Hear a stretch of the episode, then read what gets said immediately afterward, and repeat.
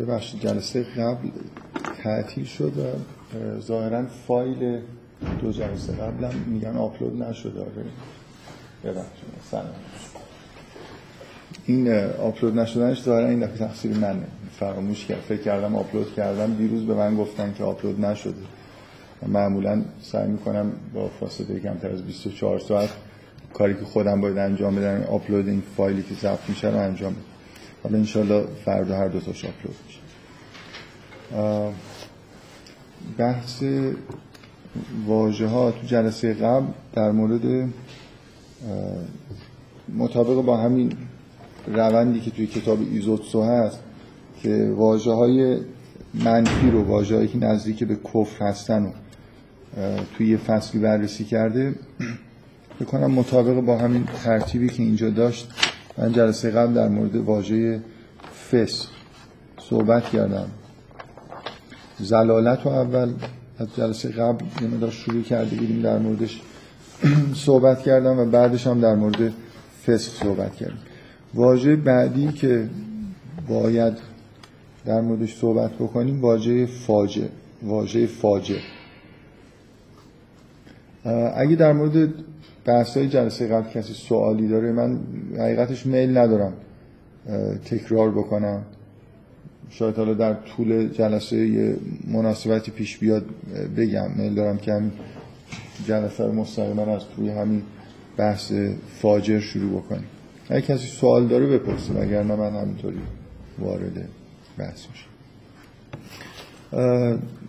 واژه فاجر به اندازه مثلا یه واژه‌ای مثل کافر یا مثلا فاسق تو قرآن نیومده و به هر حال اهمیتش نسبت به اونا کمتره، ولی به هر حال جزو چند تا صفت مشابهیه که افرادی که گناهکار هستن، ویژگی‌های منفی دارن، که از واژه‌های خیلی مهمی که در موردشون به کار برده میشه فجور و یعنی صفت به اصطلاح فاجر، اسم فاجره که بهشون اطلاق میشه.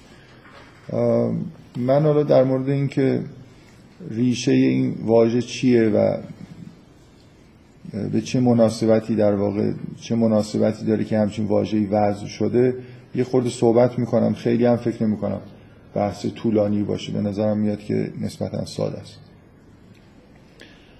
برای اینکه اون سبک کاری که یه جوری قرار گذاشتیم که انجام بدیم در مورد شناختن واژه رو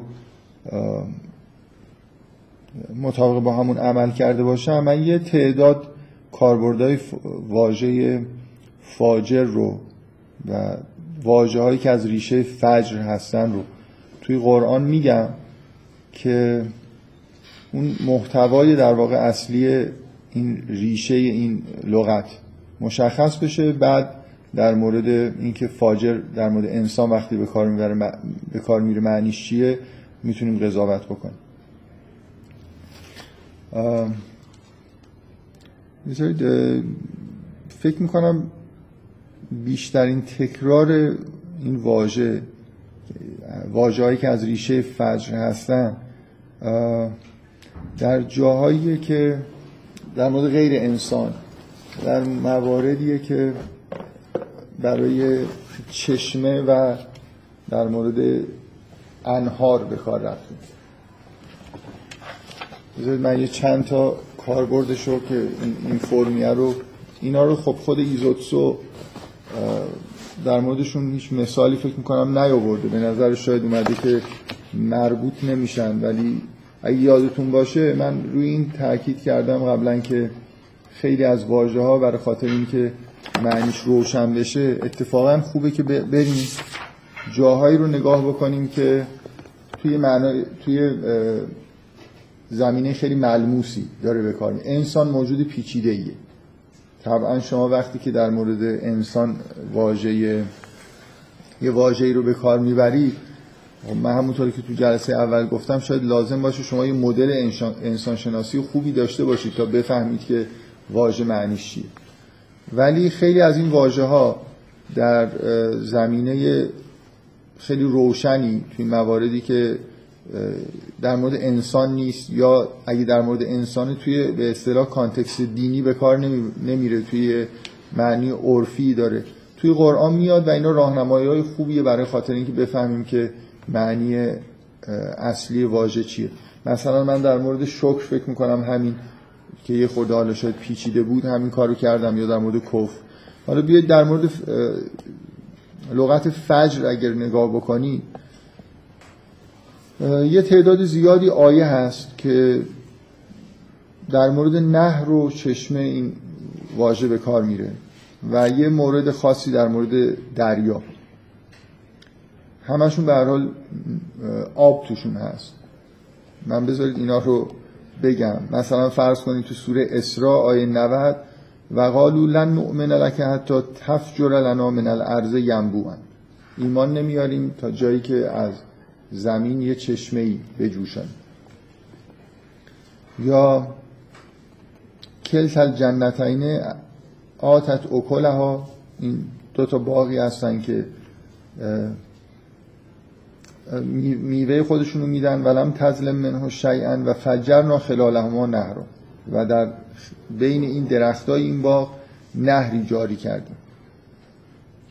یا و فجرنا فیها من العیون و فجرنا الارض عیونا، چشمه‌هایی در زمین. اینا همش موردایی که در مورد نهر و چشمه اومده. یه مورد و اذا البحار و فجرت، هنگامی که دریاها دوچار همین فعل فجر بشن، شما مثلا سرریز بشن، آبشون به اطراف. شما تو تمام اینا اون جنبه مشترکی که میبینید اینه که یه آبی از یه جایی داره به خارج خودش مثلا انگار نشت میکنه، سرریز میکنه. چشم ما میگیم مثلا یه چشمه‌ای از دل سنگ جوشید. حالا این کلمه جوشید رو در, در این معنی به کار میبره، میفهمیم معنیش چیه دیگه. آب از یه جایی به سمت بیرون مثلا فوران بکنه، یه جوری جاری بشه به این سمت. حالا در مورد نهر هم همین وضعیت هست دیگه. به هر حال یه حالا یه مورد دیگه ای که باز ملموسه، تو کانتکست دینی نیست و توی قرآن به کار میره، در مورد فجر به معنای طلوع خورشیده، که مثلا فرض کنید حتی یتبین لکم الخیط الابیض من الخیط الاسود من الفجر، در مورد زمان روزه گرفتن که میگه میگه تا جایی که براتون روشن بشه ریسمان مثلا سفید و ریسمان سیاه من الفجر، اون زمانی که اونقدر نور زیاد شده که شما مثلا سفید و سیاه رو تشخیص میدید. یه جوری در حال یه آیه های این شکلی هم هست. همین آیه معروف والفجر و لیالن عشر که در مورد دهه فجره، این چیزه، این مثلا خب ظاهرا اشاره به فجر خورشیده دیگه. فجر اون زمانیه که طلوع خورشید نیست، موقعی که نماز صبح میشه. توی مواردی که داره زمان نماز صبح میگه این چیز اومده، این به اصطلاح واژه فجر اومده، وقتی که نور برای اولین بار انگار توی تاریکی پاشیده میشه.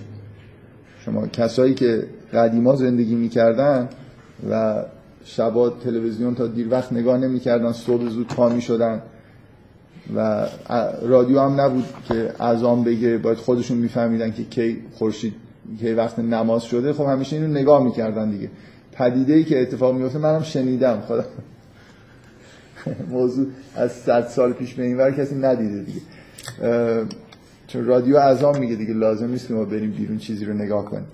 میگن اتفاقی که میفته اینه که اول وقتی خورشید داره طلوع میکنه یه سفیدی، یه نوری به طور ناگهانی مثل اینکه یه ستونی از نور توی آسمان ظاهر میشه، بعد کم کم پخش میشه توی افق سمت مشرق و بعد همین این سفیدی بالا میاد و خورشید طلوع میکنه. ولی اولش مثلا به نظر میاد که یه حالت انفجار ناگهانی. کلمه انفجار خوبه دیگه، تو همه اینا یه حالتی، وقتی که چشمه مثلا فرض کنید آبش بیرون میاد، یه حالت سرریز کردن و به طور ناگهانی مثلا یه چیزی ظاهر شدن. در مورد قیامت هم ازل بهار و فجرت، حس این که این آب مثلا یه جورایی خیلی با ملایمت دریاها دارن طغیان میکنن وجود نداره. بیشتر هم اون حس چیزی شبیه سونامی آدم به ذهنش میرسه، یه اتفاق ناگهانی که آب مثلا آب دریاها یه جوری انگار سرریز میکنه وارد خشکی میشه. این مثالا رو من دارم میگم برای خاطر اینکه یه جوری مس... بی نیاز بشیم از اینکه بریم تحقیق بکنیم که مثلا از لغت شناسی واژه فجر این ریشه معنیش چی بوده. معنیش همچین چیزی، یعنی شما توی لغت معنی‌های قدیمی مثلا مفردات و اینا نگاه کنید هم یه همچین چیز می‌بینید. به هر حال این حس یه اتفاق ناگهانی مثل انفجار و سرریز شدن یه چیزی توی تمامی موارد کاربرد وجود داره. حالا اینا اینا خارج از موضوع انسانه و فقط من این مثالا رو زدم برای اینکه بهمون کمک بکنه که اصولا این واژه رو ریشه‌ش رو یه جوری بشناسیم. حالا وقتی که ازش مثلا فرض کنید یه اسمی مثل فاجر ساخته میشه یا فجور ساخته میشه یا فجار، مثلا اینا صفاتی هستن که در مورد انسان به کار میره، اینا رو یه جوری درک بکنیم که معنیشون چیه. مثلا فرض کنید توی قرآن من مهمترین مورد استفاده‌ای که به نظر من روشن میکنه که معنیش چیه همین آیه‌ای که من قبلا هم فکر می‌کنم به جلسه قبل بهش اشاره کردم که تو سوره شمس میگه که در مورد انسان میگه که و نفس و ما سواها فالهمها فجورها و تقواها. نفسی که ما اینو مثلا تسویه کردیم و بهش فجور و تقوا رو الهام کردیم. اهمیت این آیه تو اینه که کلمه فجور رو در مقابل تقوا قرار داده و ما باید, باید اینو بفهمیم که در مورد و اگه اینو بفهمیم خب معنی فاجر هم مشخص میشه دیگه. فاجر یه جوری در مقابل متقی تقریبا قرار میگیره. چه, چه معنی داره در مورد انسان وقتی کلمه فجور به عنوان یه صفتی برای کارهای انسان به کار میره؟ شما تقوا رو حدوداً میفهمید یعنی چی دیگه. تقوا مثلا حالا در ترجمهش میگن پروا کردن، ویژگیه که یه آدمی که تقوا داره و با تقوا داره زندگی میکنه، حالا به لفظ امروزیمون کنترل زیادی روی اعمال خودش داره. یعنی یه جور انسان متقی آدمیه که با انگار با یه ترسی داره زندگی میکنه که نکنه کار اشتباه بکنه، نکنه یه حقی رو ضایع بکنه. بنابراین خود به خودی آدمیه که روی رفتار خودش کنترل داره، کاراش فکر شده است، یه جوری در واقع توی انگار یه چارچوب خاصی داره حرکت میکنه. این مفهوم تقوا به طور کلیه دیگه. آدم متقی آدمیه که رفتارهای چیز نداره، رفتارهای مثلا فرض کنید همینجوری رندوم و بدون کنترل نداره. میگن که آدم در فکر میکنم یه روایتی هست که تمثیل برای آدم متقی کسیه که داره توی یه جای راه میره که مثلا یه خارهایی روی زمین هست، میگن همونطوری که یه نفر که داره این کار میکنه مثلا دامن خودشو بالا میکشه و بعد خیلی با احتیاط قدم برمیداره، این تمثیلی برای زندگی کردن با تقواست. ترس از لغزش، ترس از کار خلاف انجام دادن، این یه چیزی، ترس از اینکه حق آدم یه حقی رو ضایع بکنه، اینا در واقع ویژگی‌هاییه که صفت تقوا رو در واقع در آدم به وجود میاره. یه آدمی که تقوا داره اینطوری زندگی میکنه، با کنترل زندگی میکنه. این کلمه کنترل یه کلمه جدید خارجیه که خوبه، قبلا وجود نداشته، الان میشه ازش استفاده کرد. دیگه البته کنترل به معنای مه... اینجا چون مهندسی برق و اینا هست به معنای مهندسیش نیست، هرچند اونجا هم بالاخره یه ارتباطی با این حرفی که ما میزنیم داره. خب حالا فجور بله آخه توی مهندسی حتما باید فیدبک وجود داشته باشه، تو تقوا هم فیدبک حتما هست دیگه. آدم کارایی میکنه مثلا از خروجی خودش فیدبکی میگیره دیگه.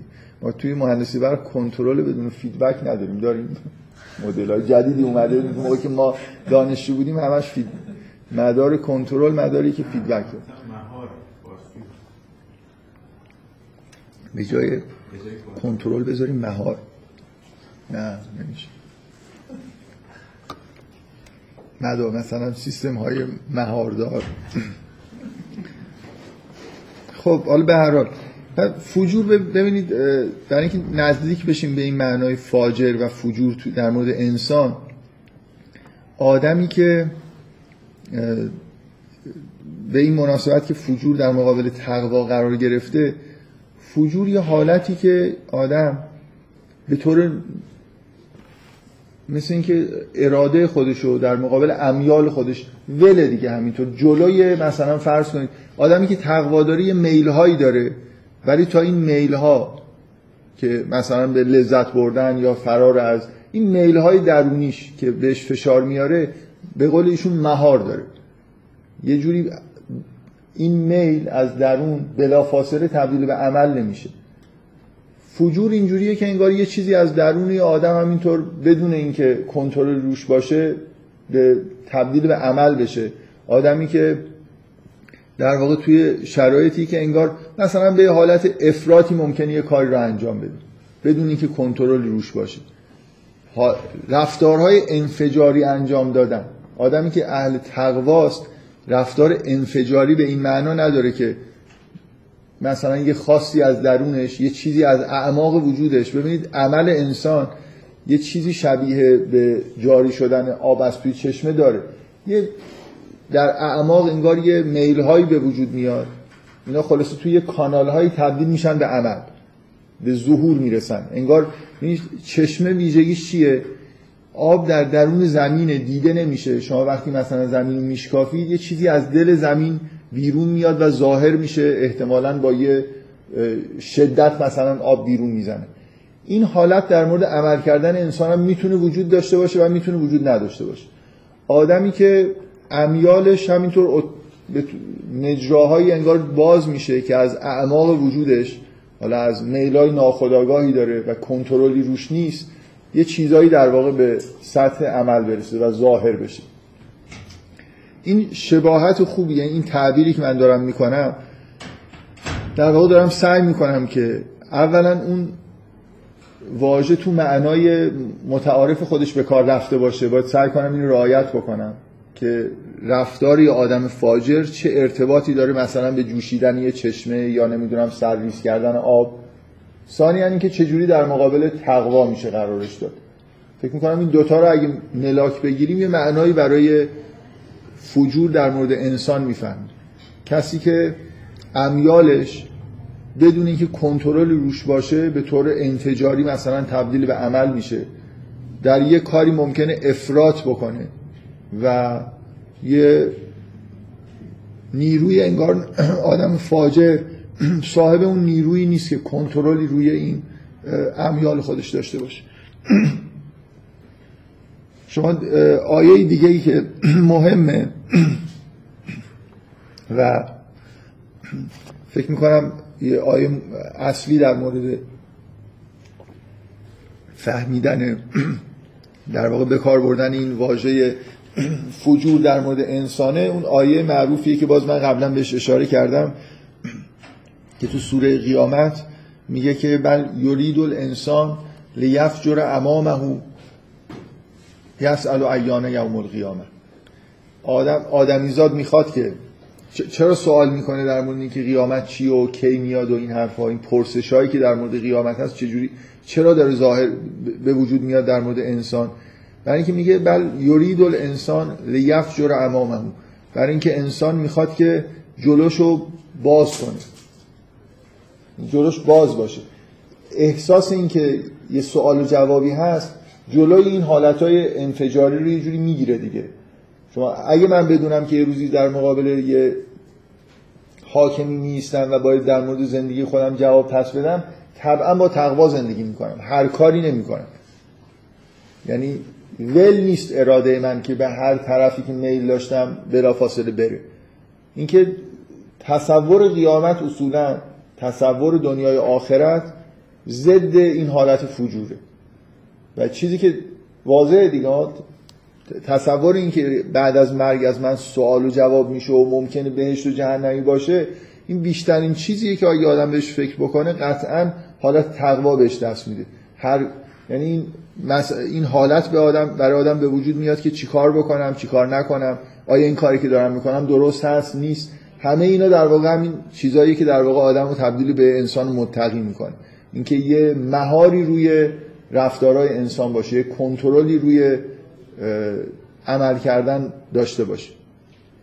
در مقابلش شما اگه شو... کسی که میخواد که اراده آزاد به اصطلاح داشته باشه، هر کاری دلش میخواد بکنه، جلو... جلوش باز باشه موقعی که داره زندگی میکنه و عمل میکنه، طبعا در مورد قیامت مشکل داره دیگه. یعنی اصلا تصور این که قیامتی هست انگار براش قابل هضم نیست، مزاحمشه. میگه که میپرسن که کی قیامته، که مثلا حالا اگه خیلی دیره میبینم چقدر وقت داریم که همین کارهایی که داشتیم میکردیم و ادامه بدیم. این مخالفت در واقع حس بدی که وجود داره در مورد این که سوال و جوابی باشه و آخرتی باشه و بهشت و جهنمی باشه، برای خاطر اینکه این به وجود آورنده تقواست و جلوی اون حالت فجور رو میگیره، اون حالتی که آدم آزاده و خودش رو در واقع آزاد میذاره که میلهاش همینطور از درون به سمت بیرون جاری بشن.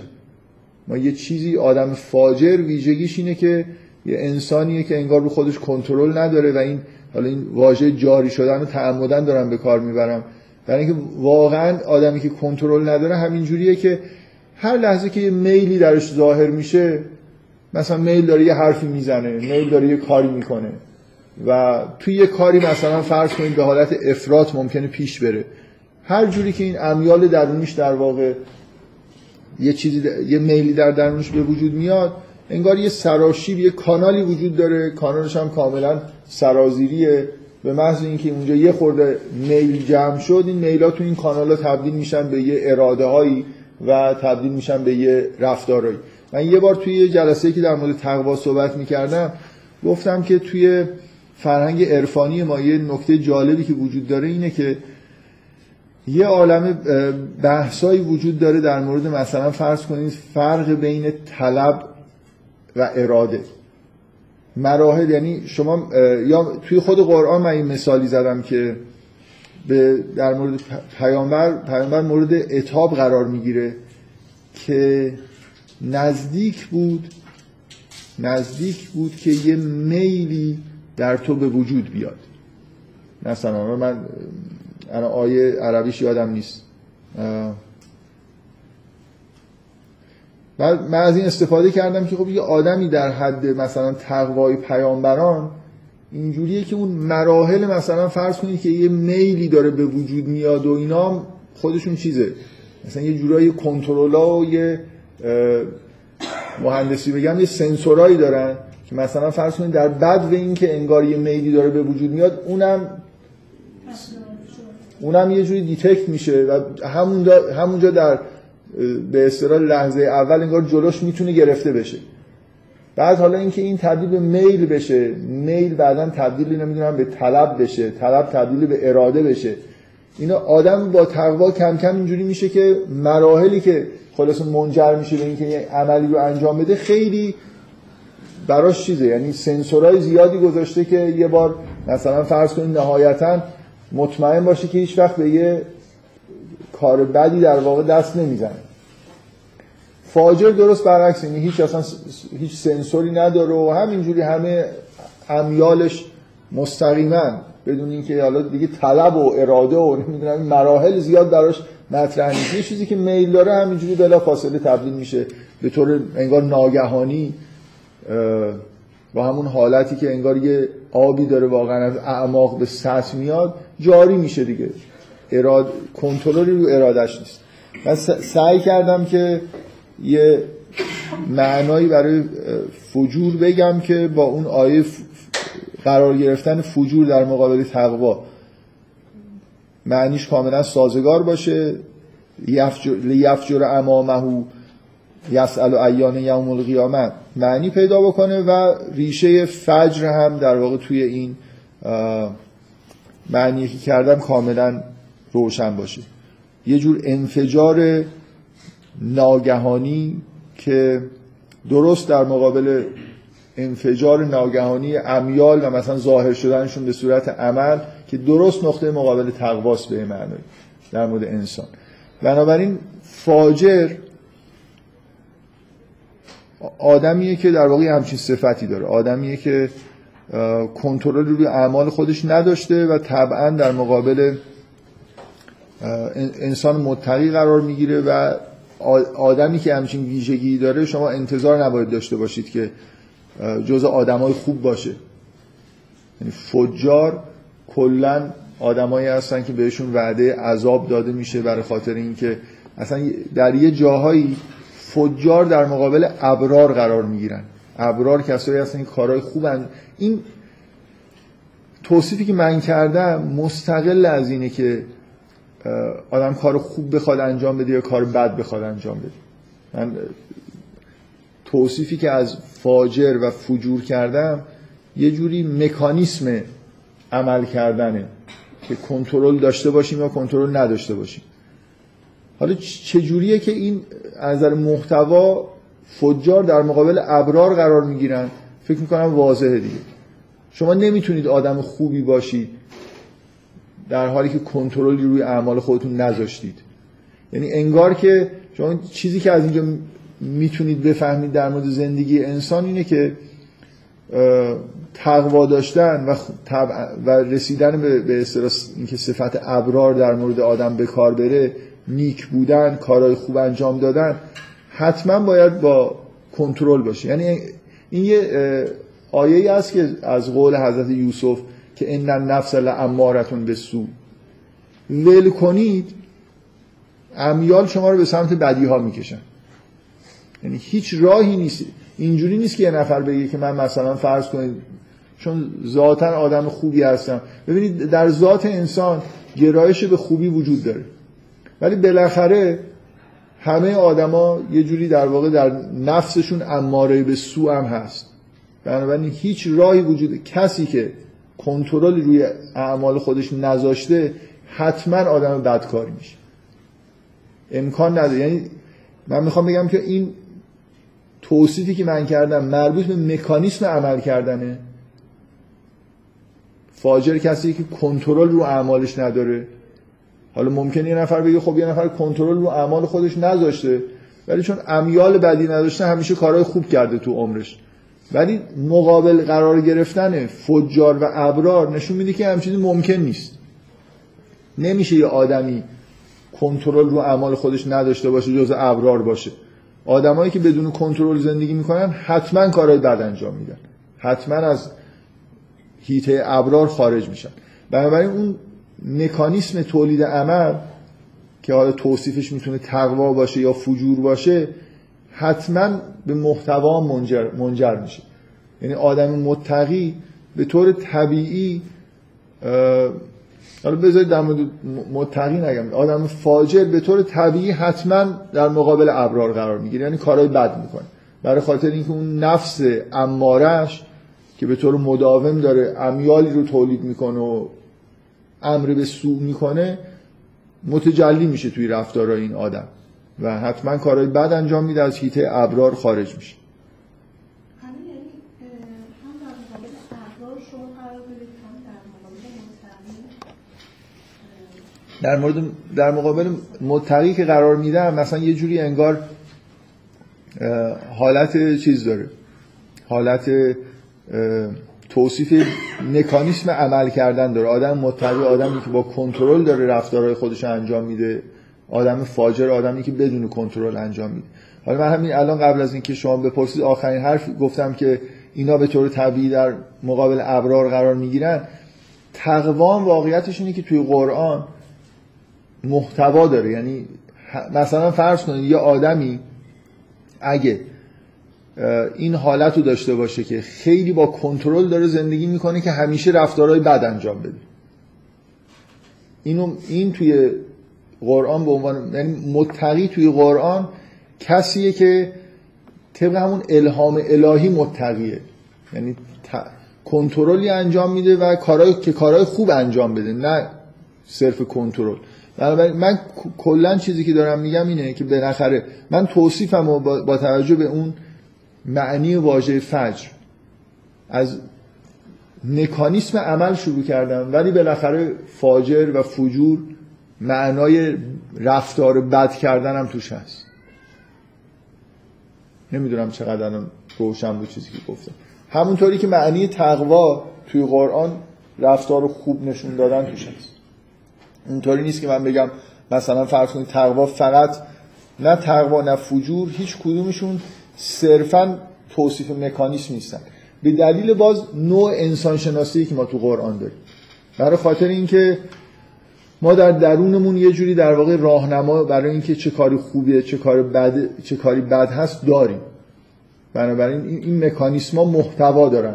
وقتی تو قرآن از متقی صحبت میشه یا از فاجر صحبت میشه، اولا این تو به دلیل اینکه ما معتقدیم که انسان نفسی داره که امارتون به سوء، در مورد همه انسان ها اون نفس وجود داره و این امر به سوء در واقع از درون انسان هست، اگه کنترلی نباشه فاجر حتما کار بد انجام میده و جز ابرار نمیتونه باشه. این یه نکته،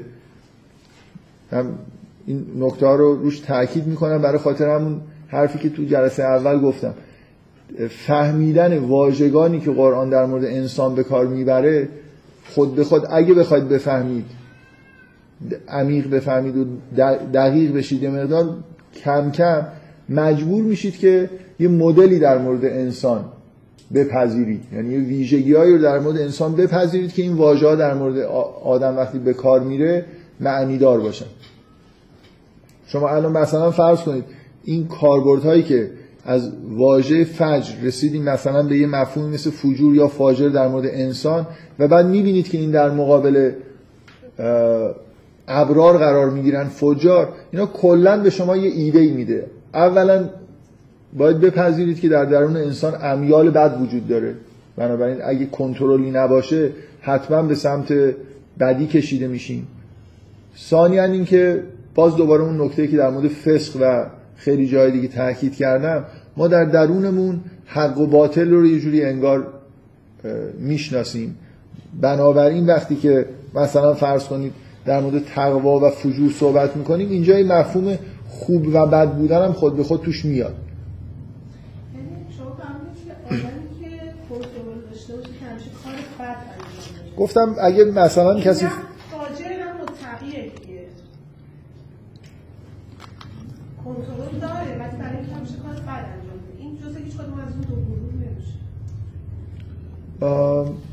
توی مفهوم فجور، آره یه جور توصیف از یه مک... آدمای واقعی که فاجر هستن یه جورای کنترل رو خودشون ندارن. اگه یه آدمی مثلا فرض کنید شما یه آدمی رو در نظر بگیرید که توی یه فرقه مذهبیه، خیلی مثلا پرتی داره زندگی میکنه و به معنای اون چیزایی که تو اون فرقه مذهبی هست آدم با تقوایی هم هست، ممکنه شما بگید که این صفت فجور و فاجر بودن براش سازگار نیست. البته این با توجه به اینکه این نکته دومی که من دارم میگم اگه دقت بکنید، اینکه ما در درونمون حق و باطل رو میشناسیم، بنابراین شما وقتی که توی فرقه مثلا فرض کنید باطلی هم دارید ظاهرا با کنترل زندگی میکنید، بالاخره دارید به یه سری امیال بدی که در درونتون وجود داشته راه میدید که تبدیل به عمل بشن. یعنی بالاخره اون باطلی رو که پذیرفتی به یه چیزایی از درونتون راه داده که در واقع اینا ظاهر بشن.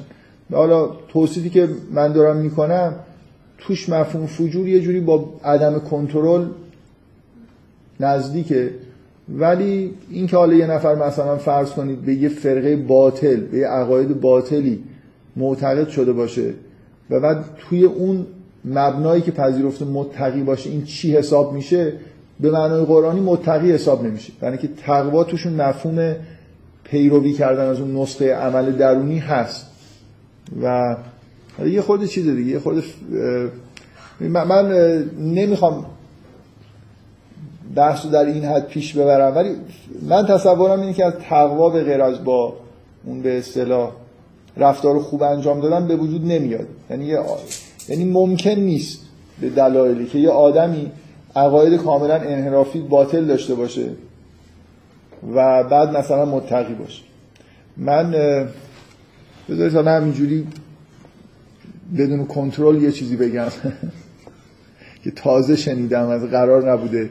کنترل یعنی اینکه من اگه حرفایی که میزنم از قبل با خودم قرار گذاشته باشم، این نزدیکتر به تقواست، فکر شده تره. حالا شما یه سوالی کردید، بذارید منم همینجور فل بداهه یه چیزی بگم. یه نفر بذار بگم، یادم نمیاد کجا شنیدم که یه فرقه ای، الان یادم اومد که از کی شنیدم، خب مطمئنه یه, یه فرقه ای وجود داره، یه فرقه ای توی مسیحیت که اخیراً مثلا یه جنجالای روش شده. یکی از اون آمریکا که میدونید دیگه، هر روستایی برای خودش یه کلیسای هر روستایی یه کلیسای یه فرقه برای خودشون دارن. کلیساهای متعددی هست، همشون با هم دیگه به هر حال یه یه حالت چون به اصطلاح آزادی مذهب و اینا بوده. فرقه های خیلی زیادی توی آمریکا به وجود اومده، شاید بیشتر از هر جای دنیا. رقا... رقابت بین آمریکا و هندوستان احتمالاً نظر تعداد و... اگه اینا رو مذهب حساب بکنید، این فرقه ها رو توی سینما با هم دیگه رقابت دارن و توی فرقه درست کردن.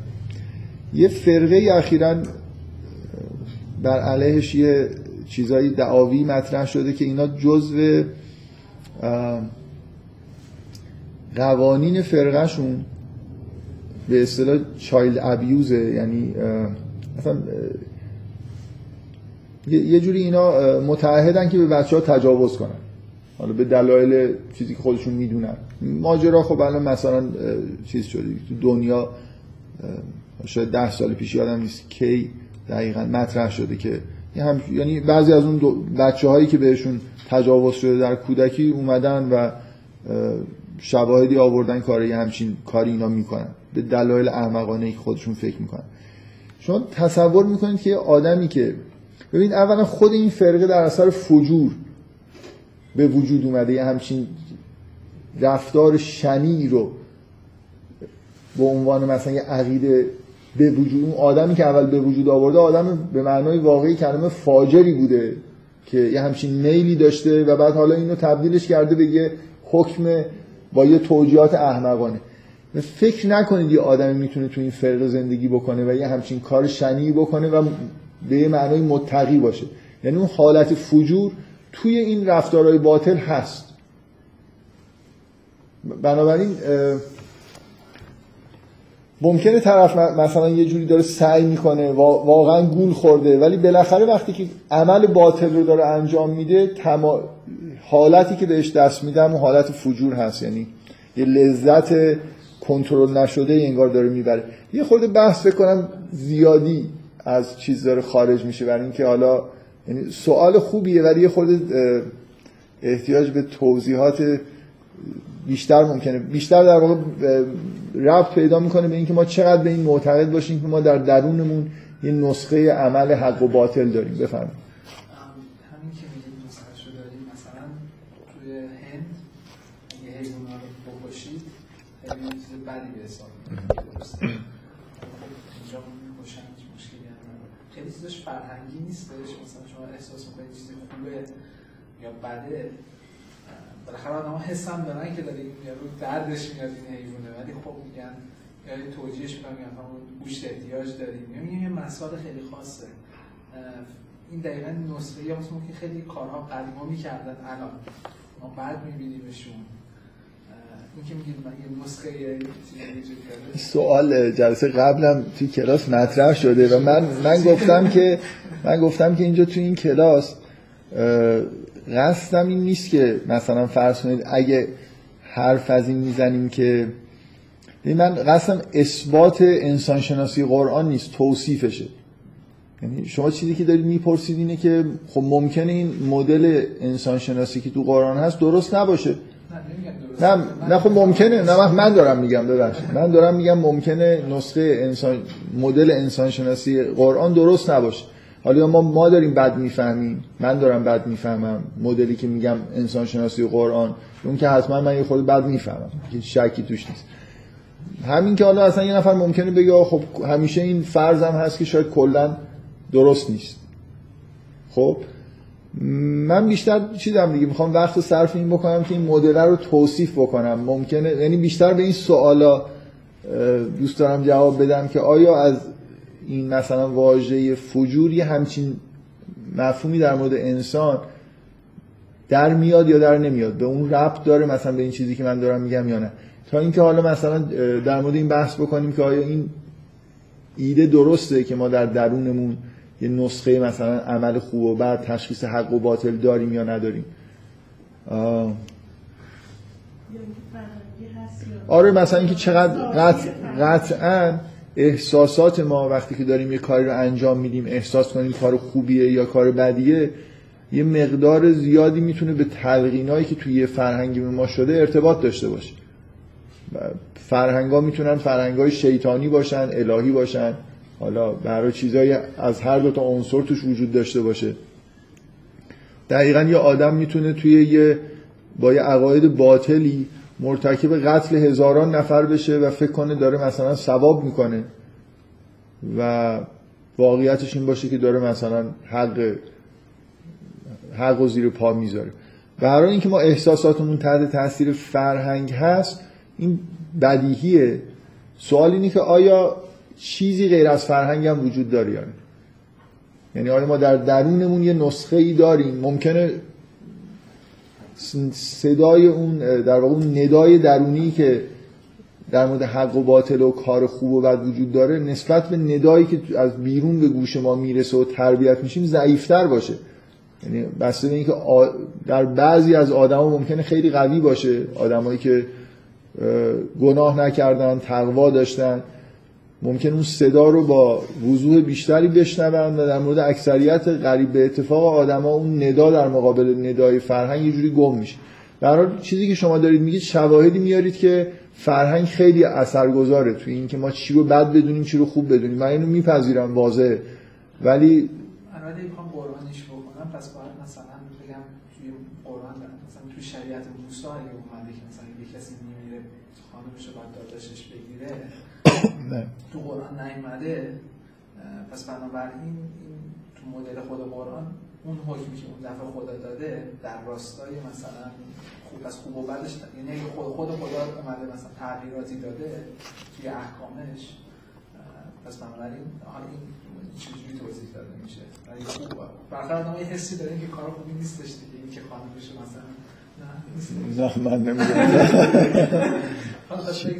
نه خب به هر حال چیز دیگه. شما شما توجیه این که چرا احکام مثلا فرض کنید اسلامی با احکام یهودیت فرق داره اینه که انسان زمان موسی از نظر تکامل و مخصوصا جامعه بشری از نظر شیوه زندگی و تکامل با هم دیگه تفاوت داشتن دیگه، بنابراین خوب و بد یه مقدار نسبیه دیگه. من صورت مسئله ها عوض میشن.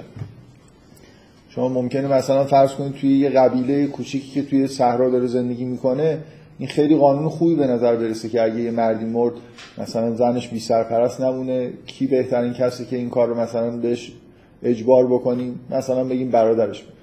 ولی توی مثلا شهر چند میلیونی ممکنه یه جورایی کاملا کاربرد خودش رو از دست بده، ضرورتی. بنابراین صورت مسئله ها عوض میشن، احکام عوض میشن. یه خورده با اینکه مثلا فرض کنید اون چیزی که ما در درونمون هست دیگه با این جزئیات که نیست، حداقل اگرم بگید با این جزئیات هست، فقط یه آدمایی مثل پیامبران ممکنه این جزئیات هم در درونشون چیز بشه، این نداهای در این حد ظریف رو هم بشنون.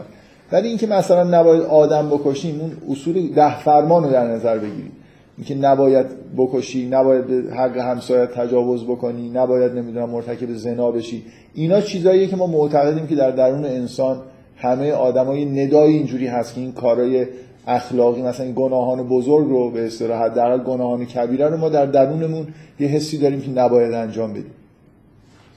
مثلا حابیل وقتی به دست قابیل کشته شد، بالاخره اینکه این اینجوری نیست که انسان نفهم مثلا قابیل اصلا هیچ حسی نداشته باشه که کار بدی انجام داده. یعنی آدمیزاد اینجوریه که مثلا خب میفهمه که این نباید برادرشو میکشت. خیلی واضحه که در درون ما یه همچین حسی ممکنه، حتی شما بگید که این حس توی آدمی ضعیفه، ولی وقتی میکشه خون برادرش مثلا جاری میشه یا نمیدونم جسدش رو زمین میفته، عواقبی که بعد اون نداه چیز میشه دیگه، در درونش در واقع قوی میشه که نباید یا آدمی رو میکشتی. به هر یه حس این شکلی هست دیگه. آد... یا آدمایی هستن که اون ندا در درونشون اونقدر زنده و قویه که مرتکب کار بد نمیشن، یه عده خود ضعیف‌تر اگه مرتکب کار بد بشن متوجه میشن که کار بدیش کردن، و بعضیام این کلا در درونشون میمیره. و اون آیه‌ای که تو سوره شمس هم هست همینو داره میگه، و نفس و ما سواها فالهمها فجورها و تقواها قد افلح من زکاها و قد خاب من دساها. اون کسی که اینو دفع میکرد، مثل اینکه ما در درونمون یه شی نورانی داریم که یه جوری به ما رو هدایت میکنه به سمت تقوا، که کارهای خوب انجام بدیم، کارهای بد انجام ندیم. و آدمی که اینو دفن بکنه، دستاها مثلا زیر زمین، انسان خود این آیه داره میگه که ما امکان این که اینو دفن, دفن بکنیم داریم، امکان اینی که اینو پاکیزه نگه داریم که اون الهامات خودشو به ما بکنه داریم، و الهام دف... امکان دفن کردنش هم داریم. اون کسی که اینو پاکیزه نگه میداره رستگار میشه، و اون کسی که اینو در واقع دفنش میکنه که دیگه نوری ازش، یعنی آدمایی وجود دارن، آدم میبینه که اصلا این نور دیگه درشون وجود نداره، یعنی کار بد، هر کار زشتی هم مرتکب بشن ممکنه اصلا هیچ حسی از این کار بد کردن نداشته باشن، بلکه بعد از این مدتی شاید احساسشون عوض هم بشه. یعنی توی قرآن این آیاتی که میگه که اینا به کارهای بدی که میکردن مغرور شدن، مثلا طرف احساسش نسبت به کارهای بد کاملا میتونه عوض بشه.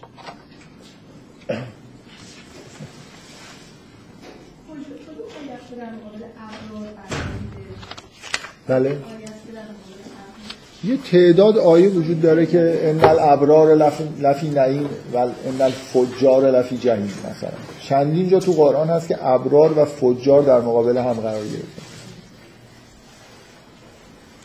خب چطوری شما خوب هستید؟ امروز اینجا آدمای کمیاب دیده میشن. خب فکر کنم به اندازه کافی صحبت کردیم دیگه. باز من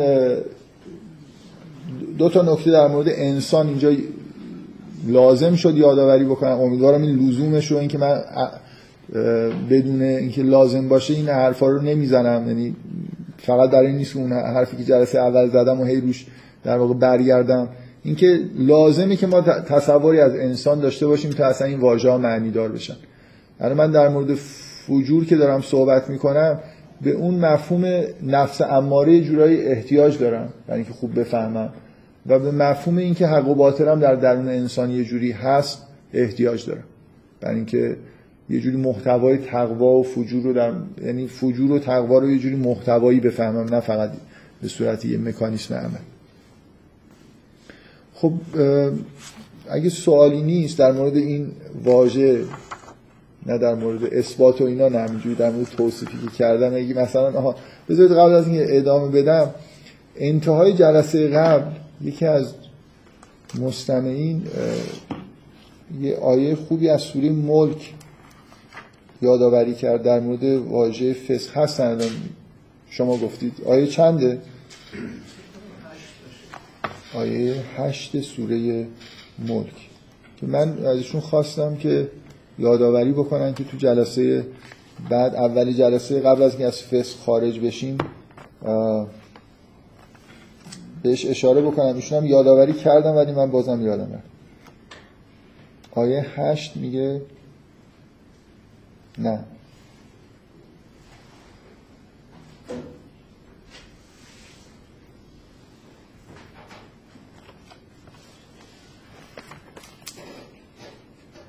بگید آیه رو اگه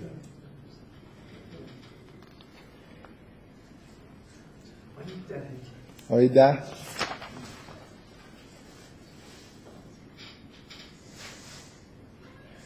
بخونید آیه رو.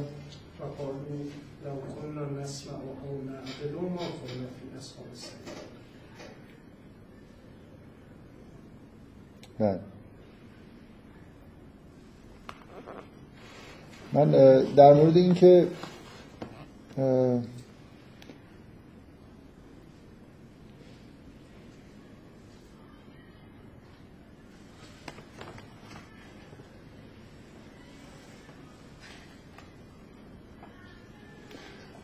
من الان یادم که آخر اون جلسه که گفتید خیلی به نظرم مناسبت داشت، الان یادم نیست که چرا اینقدر به نظرم مناسبت داشت.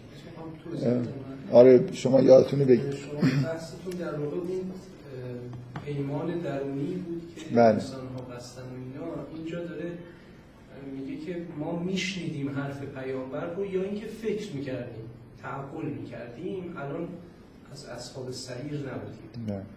یعنی اون نعقلون رو هم در کنار نسمعون میاده و این نعقلون شدنده. بحث آفرین الان یادم افتاد، بحثی که توی که ما یه عهد درونی داریم و یه عهدی که توسط پیامبران روش در واقع احیا شده، چیزی که پیامبران به عنوان شریعت میارن چیزی نیست بغیر از اینکه اون عهدی که انسان‌ها در درونشون وجود داره با خداوند رو حالت بیرونی میدن. یعنی ما یه هم یه چیزی رو از درونمون انگار میشنویم هم از بیرون. و ایشون این آیه رو مثال زدن که این به روشنی یه جوری توش در واقع مطرح میشه که که اونایی که در جهنم هستن میگن و قالوا لو كنا نسمع او نعقل، اگر گوش میکردیم یا تعقل میکردیم. من تو همون جلسه گفتم که اون عقلی که مثلا در درون ما هست مثل در واقع پیامبر درون ماست. این ایشون این آیه رو گفتن که به نظر من خیلی اون موقع مناسبت داشت، الان هم که گفتن دوباره یادآوری کردن مناسبتش روشن شد که این آیه داره در واقع این دوتا رو انگار در کنار، همه چیزایی از بیرون شنیدن گوش نکردن، هم یه چیزایی در درونشون بود تعقل نکردن و اگه هر کدوم این دوتا کار میکردن اون عهد رو در واقع رعایت میکردن و کارشون به جهنم نمیکشه. خب ممنون. خب بریم سراغ واژه بعدی طبق همین ترتیبی که ایزوتسو توی کتابش گفته که یکی از مهمترین، برعکس مثلا حالا فاجر که بین بعد از فاسق اومده، این واژه یکی از مهمترین واژه‌های منفی قرآنه، خیلی مهمتر از فاجر، خیلی مهمتر از فاسق، در حد کفر شاید بیشتر از حتی کفر، مفهوم ظلم و ظالم خیلی خیلی زیاد در قرآن از مفهوم ظلم استفاده شده، موارد خیلی زیادی کاربردهای، یعنی انواع از نظر صرفی اشتقاقایی که از ظلم ساخته شده و به کار رفته تو قرآن خیلی زیاده. مثلا شما فاجر رو اگه نگاه کنید چند تا اشتقاق بیشتر از فاجر توی قرآن وجود نداره یا حتی از ریشه فسق، ولی از ظلم تا دلتون بخواد اشتقاق وجود داره و تعداد دفعاتی هم تو قرآن اومده فوق‌العاده زیاده. میگم از نظر رتبه مثلا اهمیتی که داره توی این مفهوم توی قرآن شاید در حد کفر باشه. از روز اول خلقت به انسان وقتی که امر شد که در جنت ساکن شو، مثلا در تو همین آیات ابتدایی سوره بقره که در مورد خلقت انسانه میگه که و از قلنا و قلنا یا آدم اسکن انت و زوجک الجنه و کلا منها رغدا حیث شئتما ولا تقربا هذه الشجره فتکونا من الظالمین.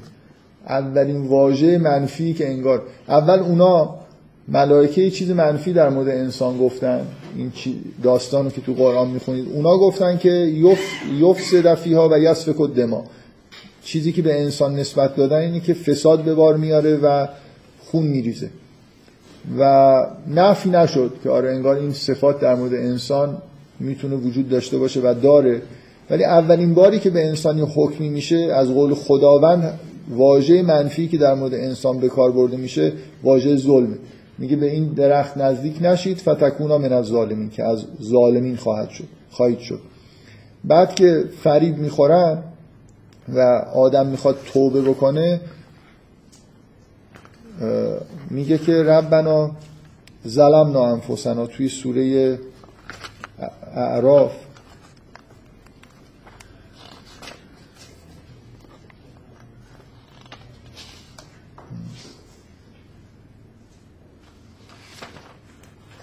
قال ربنا ظلمنا انفسنا و ان لم تغفر لنا و ترحمنا لنکونن من الخاسرین. خود آدم اعتراف کرد به این که با این کاری که انجام داده ظلمنا انفسنا، به خودمون ظلم کردیم و ان لم تغفر لنا و ترحمنا لنکونن من، اگر ما رو نبخشی از خاسرین خواهیم شد.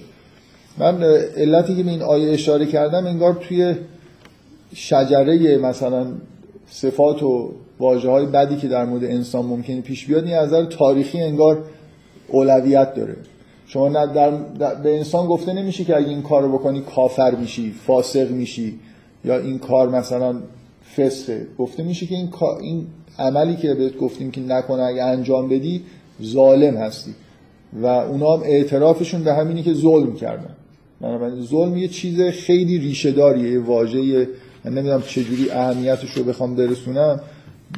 موارد زیاد کاربردش و تنوعش به نظر میاد که به هر حال این اهمیت رو نشون میده. من سعی کردم با همین که اولین چیزی که به انسان نسبت داده شده، اولین صفت بد، توجیه بکنم که واژه خیلی عمیق‌تر از مفهوم فسق و فجور و این حرف هست.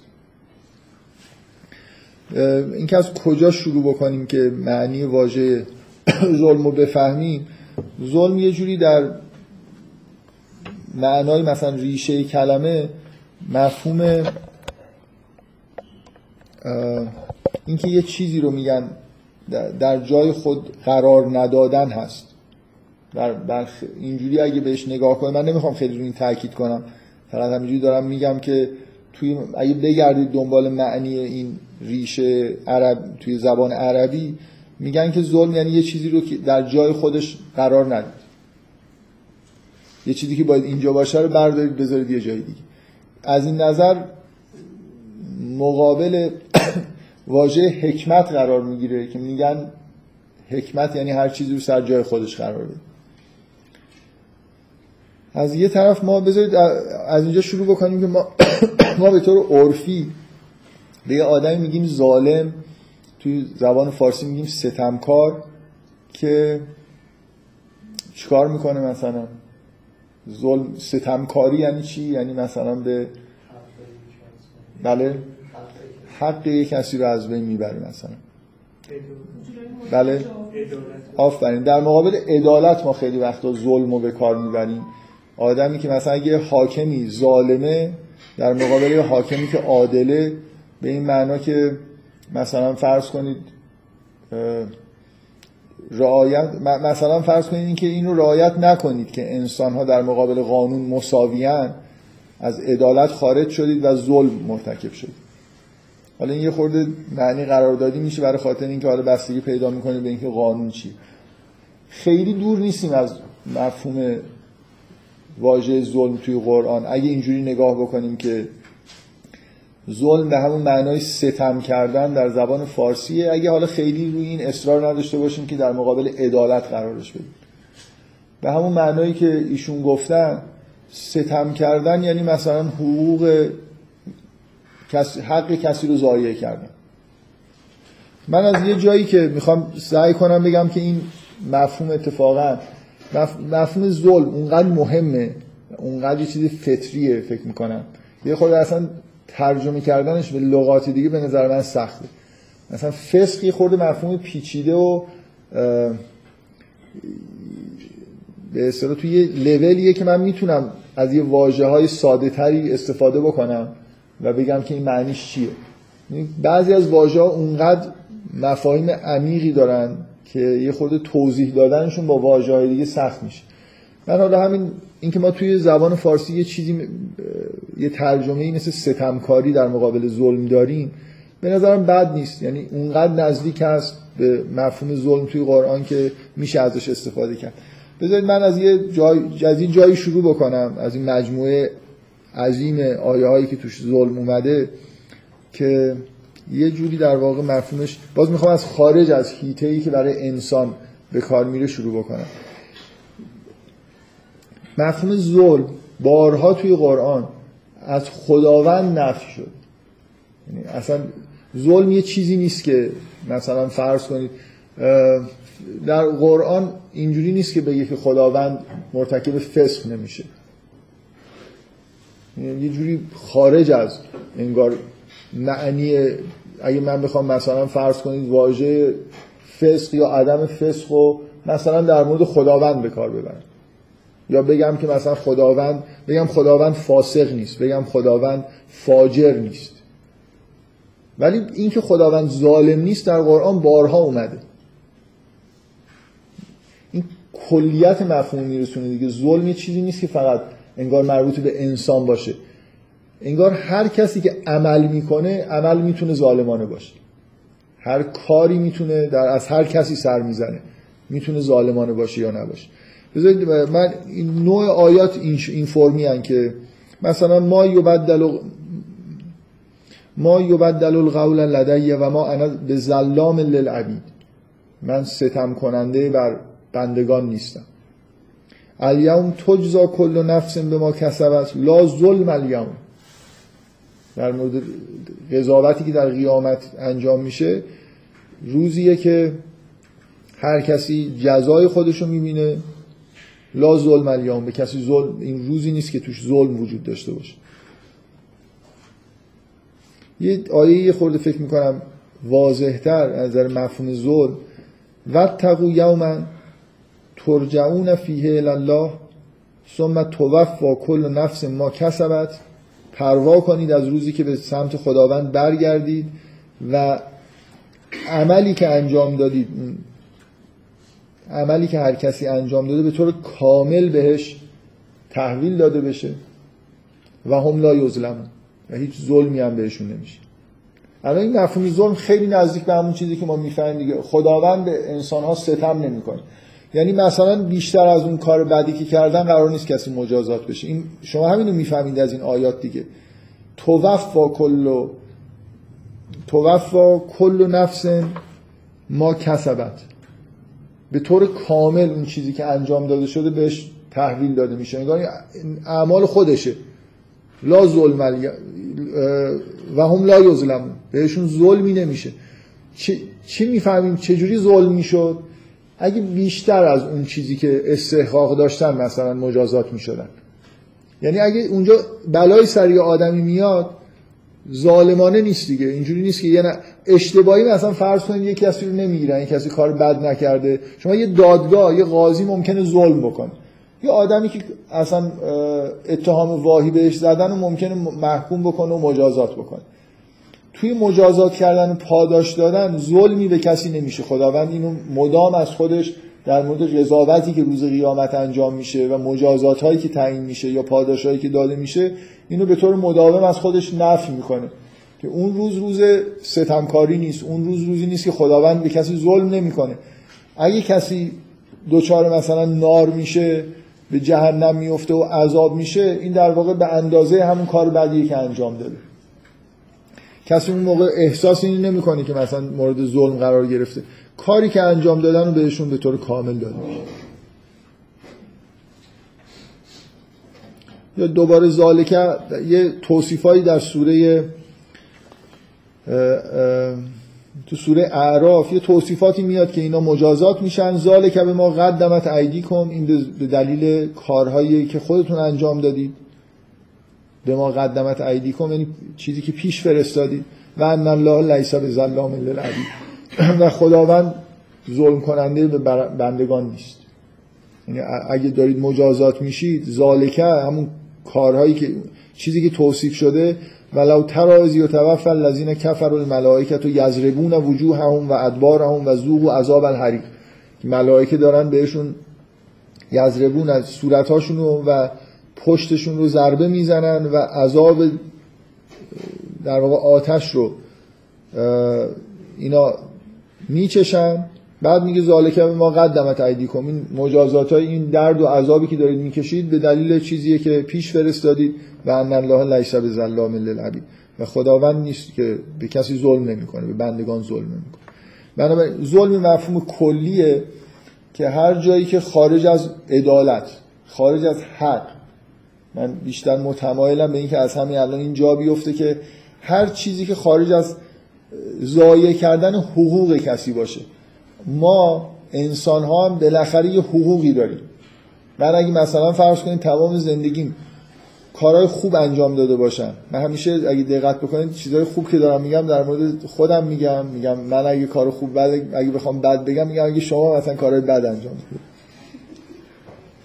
حالا اگه من تمام عمرم کارهای خوب انجام داده باشم و بعد یه دفعه برم اون دنیا مثلا به ج... گرفتار عذاب جهنم بشم، مثل اینکه حقم ضایع شده دیگه، حقم این نبوده که گرفتار این عذاب بشم. حالا برعکس اگه کارهای خیلی بد کرده باشم و اگه شما اگه شما اگه شما خیلی کارهای بد کرده باشید، بعد من, من یه دفعه برم اون دنیا ببینم ای شما رفتید بهشت، بعد ممکنه که مثلا بگم که آه حق من ضایع شد، خلاف حق قضاوت انجام شد، این حقش نبود مثلا بره. هر رفتاری که خارج از حقوق باشه، حقوق آدما باشه، ما به شدت اینو توی رفتارهای، حالا من میخوام یه جوری معنی بکنم که این معنی عرفی که ما داریم که بین آدما این آدم به اون آدم ظلم کرد، که تو قرآن هم این معنی عرفی به طریق اومده، اینم معنیش جور در بیاد دیگه. یه کسی حق یه نفری رو ضایع میکنه، میگیم که بهش ستم کرده مثلا. این رفت عمل نکردن به عدالت هم ضایع کردن حق دیگه. بالاخره یه جایی مثلا فرض کنید من باید یه مالی رو یه جوری تقسیم بکنم به مساوی، به یکی بیشتر بدم به یکی کمتر بدم، حقی رو ضایع کردم. من احساسم اینه که این ضایع کردن حق مفهوم حتی کلی‌تر از مثلا فرض کنید رعایت عدالت یا عدم رعایت عدالت. توی قرآن این آیه مثلا هست که و من قتل مظلومن فقط جعلنا لولیه سلطان، کسی که مظلوم کشته بشه خداوند حکم اینه که برای ولیش یه سلطانی قرار میدیم، یعنی میتونه حالا مثلا فرض کنید طرف رو ببخشه، میتونه قدرت پیدا میکنه، سلطه پیدا میکنه برای اون کسی که این قتل رو انجام داده. من قتل مظلومن یعنی کسی که مظلوم، ما اگه همینجوری به فارسی من یه نفر که مظلوم کشته شده باشه همه میفهمیم داریم در مورد چی صحبت میکنیم. حقش نبوده، یه نفر ممکنه یه کسی رو بکشه، حقش بوده، ظلمی واقع نشده. این خود اون مثلا فرض کنید من یه آدمی رو که یه کسی رو کشته اگه بکشم اتفاقا حق رو مثلا اجرا کردم، کسی نمیگه که این آدم مظلوم کشته شد. یه جایی یه نفر کشته شده که حقش نبوده، کاری نکرده بوده که مثلا فرض کنید مجازات مرگ براش درست باشه اگه کسی اینو اجرا بکنه. بنابراین مظلوم کشته شدن مثل اینکه باز خلاف حق یه عملی انجام شده و یه نفر کشته شده، حالا اینه که عواقب داره اگه ظلمی واقع نشده باشه، قتل به حق. ببینید بله آره ناسازده، من دنبال این میگردم که ما یه جاهایی توی قرآن میگه من کسی که نفس نفسی رو بکشه به غیر حق، مثلا یه همچین آیه هایی ما تو قرآن داریم. من دوست دارم الان پیدا کنم اگه کسی یادش هست، یه همچین یا یه جاهایی تو قرآن یه همچین عبارت هایی هست که برخلاف حق مثلا یه کاری اگه انجام شده باشه، که این این دقیقاً در مقابل اونه دیگه. که من میخوام سعی کنم بگم که این همیشه توی مفهوم ظلم یه جوری رعایت نکردن حقوق هست. تو حالت سادهش که ما به کار میبریم میگیم یه آدمی ستم، یه حاکمی مثلا ستمکاره، مثلا حقوق بشر رو رعایت نمیکنه، نه اعلامیه حقوق بشر رو. حقوق بشر به معنای واقعیش، برای بشر یه حقی داره برای زندگی، برای اینکه مثلا فرض کنید یه از یه امکاناتی بهره بگیره. بنابراین توی توی به هر حال این مفهوم ظلم رعایت نکردن حق همچنان هست، یعنی چه وقتی در مورد خداوند به کار میبریم، خداوند حق هر کسی رو بهش میده، مثلا تمام جهان که خداوند خلق کرده بر مبنای حق داره پیش میره و همه به حق خودشون میرسن و اینطوری نیست که به کسی ظلم بشه. این دقیقاً در مقابل در واقع مطابق حق بودن. پیدا نکردی چیزی؟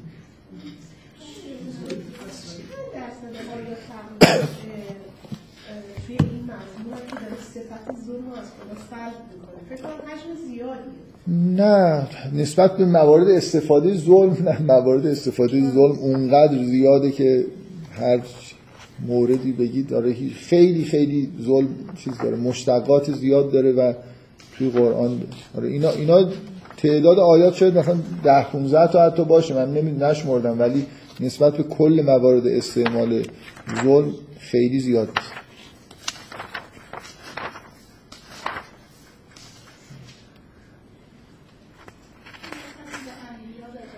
بله؟ خب کجاست؟ بخونید شما بی زحمت، من دنبال همین میگردم. آره حالا میخوام آیه رو بخونم.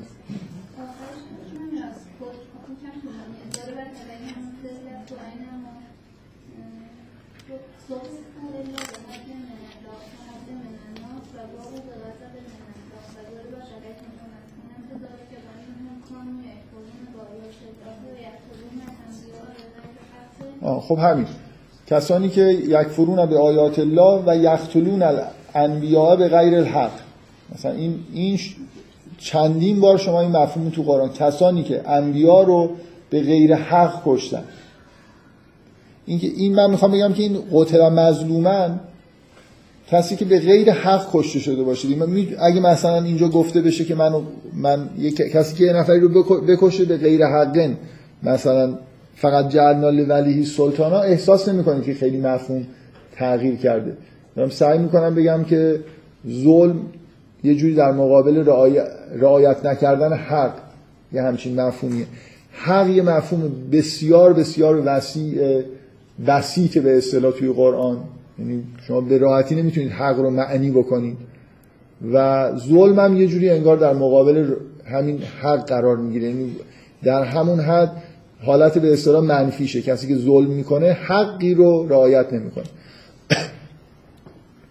این حقوق مطلقاً معنی اجتماعی نداره، هرچند ما بیشتر ستمکاری رو یه جوری توی عرف به معنای یه چیز اجتماعی میگیم. یه آدمی به یه آدمی ظلم کرد، ستم کرد، یعنی مثلا حقوق اجتماعیشو رعایت نکرد. تو قرآن اکثر موارد استعمال خارج از این عرفیه که ما به کار میبریم.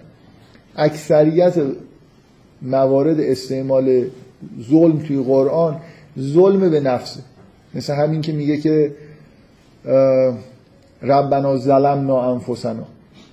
اکثر جاهایی که واژه ظلم میاد، فعل مثلا ظلم اومده، مفعولش نفسه، کسی که به خودش ظلم کرده.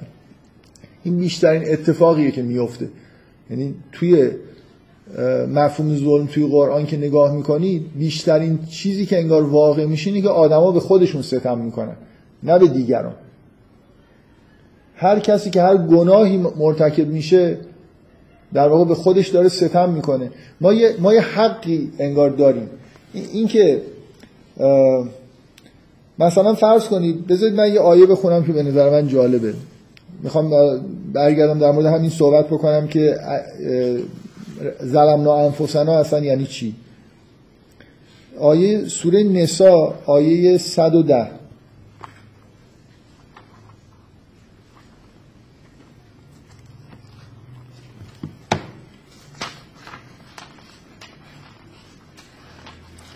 میگه و من یعمل سوءا او یظلم نفسه ثم یستغفر الله یجد الله غفورا رحیما. میگه اگر کسی کار بدی انجام بده یا به نفس خودش ظلم بکنه، ثم یستغفر الله و استغفار بکنه، خداوند رو غفور و رحیم. شما چی میفهمید که مثلا فرض کنید من چجوری میتونم به خودم ظلم بکنم به غیر از اینکه کار بدی انجام داده باشم؟ مثلا فرض کنید آدمی کار بدی انجام داد دیگه، خداوند گفته بود که به این درخت نزدیک نشید، نزدیک شد و بعد گفت که ظلمنا انفسنا. به غیر از اینکه آدم کار بد انجام بده چجوری به خودش میتونه ظلم بکنه؟ چجوری میتونه حق خودش رو ضایع بکنه؟ مثلا مثلا فرض کنید یه کاری که باید یه کاری که باید انجام بدن انجام، من یه آدمی هستم، مثلا فرض کنید نه ببخشید شما یه آدمی هستید، استعدادایی داشتید و کارهایی که باید میکردید و نکردید و زندگیتون هدر رفته. خب ظلم کردید به خودتون دیگه. اینجوری فقط ظلم کردن، در وقتی من به خودم ظلم میکنم این نیست که کار بدی حتما انجام داده باشم، یه کارهایی که باید میکردم و نکردم، به خودم ظلم کردم. مثل اینکه من به عنوان یه انسان، باید سعی کنم چیز مثبت بگم، من به عنوان یه انسان مثلا فرض کنید به دنیا که اومدم خداوند داره من یه سرنوشتی رو، مثل فرض کنید حضرت یوسف که قراره که مثلا به یه جایی برسه، همه ماها یه جوری همینطوری به دنیا اومدیم، یه استعدادایی داریم، مثل اینکه خدا برای ما یه نقشه، اگه خوب رفتار بکنیم ربوبیت خدا هم شامل حال ما هست و ما رو میرسونه به یه جایی که باید برسیم. استعدادایی داریم، این استعدادا شکوفا میشه. فضیلت‌هایی داریم که این فضیلت‌ها متحقق میشن. میتونیم مثلا فرض کنیم که استعداد اینی داره که شاعر بشه، شاعر بزرگی بشه، یکی استعداد اینی داره که ریاضیدان بزرگی بشه. هر کسی که خلاف اون رفتارهایی که باید انجام بده تا به بهترین، به قله اون سعادتی که میتونه برسه در دنیا و آخرت، خلاف اون رفتار بکنه، به خودش ظلم کرده دیگه، حق خودش رو ضایع کرده. شما واقعا این احساس به آدم دست میده. یه آدم مثلا گاهی یه آدم خیلی با استعدادی رو ممکنه ببینید که زندگی خودش رو تلف کرده، مثلا رفته همش بازی کرد و سرگرم شد و اینا، و حالا به سنین پیری خودش رسیده و هیچی هم اون استعداداش شکوفا نشده. کاملا این احساس که اینجا ظلمی واقع شده. همین کار رو اگه یه نفر با این کرده باشه، شما یه آدمی رو که خیلی استعداد داره بگیرید بندازید توی زندان یا بکشیدش، نذارید به اون جایی که باید برسه برسه. آدم، هر آدمی حقی داره بر گردن خودش که استعدادهای خودش رو شکوفا بکنه، به بهترین چیز ممکنی که میتونه تو زندگی برسه برسه. آدم داشت خوش و خورم به بهترین وجه ممکن توی بهشت زندگی میکرد و بعد یه کاری کرد که به خودش ستم کرد. از اون مثل اینکه در یه وضعی، حتی ببینید شما ممکنه بگید که یه آدمی کارای انجام داده که هنوزم شانس اینو داره که به قله‌ای که باید میرسیده برسه، ولی راهش سخت شده. باز میتونم بگم به خودش ستم کرده دیگه. یه راه میانبری وجود داشت، اونو نرفت، حالا مجبوره که از یه راه دورتری بره. یه حقی رو انگار از خودش باز ضایع کرده. حتی رسیدن به اون قله هم ممکنه کافی نباشه. اینکه از چه راهی میرید، چه مقدار مثلا خودتون به زحمت میندازید، راههای ساده تر رو انتخاب نمیکنید، راه مشکل تر رو، انرژی بیشتری صرف میکنید. همه اینا در واقع وضعیتی که آدم به خودش داره، چه برسه به اینکه یه آدم مرتکب گناه بشه، کار بد انجام بده. اینا هم قطعا ستمکاری به خود هست، ولی ستم ممکنه از نوع انجام ندادن کارم باشه. هر راهی که شما منحرف بشید از اون مسیر اصلی که تو زندگیتون باید برید، به نوعی در واقع ظلم، که واضحه که مهمترین ظلمی که انسان به خودش میکنه اینی که مرتکب گناه بشه. آدمی که طوری زندگی کرده که عاقبتش به جای بهشت جهنم میشه، خب معلومه به خودش ظلم دیگه. چه ظلمی بالاتر از این؟ شما اصلا نمیتونید به یه آدمی غیر از خودتون اینقدر ظلم بکنید که میتونید به خودتون بکنید. هیچ آدمی دستش اینقدر به دیگران نمیرسه که حق کسی رو ضایع بکنه. یه آیاتی تو یه آیاتی تو قرآن هست که تضمین میکنه، که میگه اگه شما درست رفتار بکنید هیچکی نمیتونه کاری بشه. میگه کسی نمیتونه شما رو گمراه بکنه اگر وقتی هدایت شدید. من اگه من اگه آدمی باشم هدایت شدم و دارم مطابق با همون هدایتی که بهم رسیده زندگی میکنم، کی میخواد یه بلایی سر من بیاره؟ چیکار؟ دنیای منو ممکنه ازم بتونن بگیرن، آخرتمو کسی نمیتونه از من بگیره. کسی که نمیتونه منو وادار بکنه که مثلا کار بدی، من فرض کنید ایمان آوردم، دارم مطابق، آخرش اینه که یه نفر بیاد منو شکنجه کنه، بکشه مثلا. باز یه چیزی به آخرت هم اضافه اضافه کرده. یعنی اگه یه خورده دنیا و آخرت کنار هم دیگه نگاه کنی، واقعا کسی نمیتونه خیلی بلایی سر کسی دیگه بیاره. فقط ب... چیزی که خیلی پیش میاد اینه که آدم سر خودش بلایی میاره. بالاترین بلایی هم که ممکنه سر خودمون بیاریم اینه که ما ما حقمون اینه که بریم بهشت. هر کسی حقش اینه، آفریده شده که بره بهشت و میتونه در واقع کاری بکنه که به کارش به جهنم بکشه. این بزرگترین ظلمی که در دنیا انسان میتونه بکنه اینه که کاری بکنه که خودش، و البته ظلم به دیگران. این که شما اگه ببینید گفتم شما شما اگه یه نفر رو گمراه کنید، مقدمات گمراهی یه نفر رو فراهم بکنید، بهش ظلم کردید دیگه. اگه خیلی بیشتر از این که اگه یه نفری بیاد به کسی مثلا فرض کنید اموالشو بگیره یا نمیدونم مثلا دوچار رنج دنیوی بکنندش تا اینکه گمراهش بکنه. گمراه کردن دیگران یعنی فراهم کرد. گمراه کردن رو که نمیشه من بگم که یه نفر رو گمراه کردم. فرا... شرایط گمراهی یه نفر رو ممکنه من فراهم بکنم و این ظلم بزرگیه برای خاطر اینکه به آخرتش در واقع یه جور دارم آسیب میزنم. باز بذارید من یه آیاتی که به نظر من تو سوره انبیا یه استفاده از واژه ظلم شده که به نظر من خوبه که یه یادآوری بکنم، جالبه.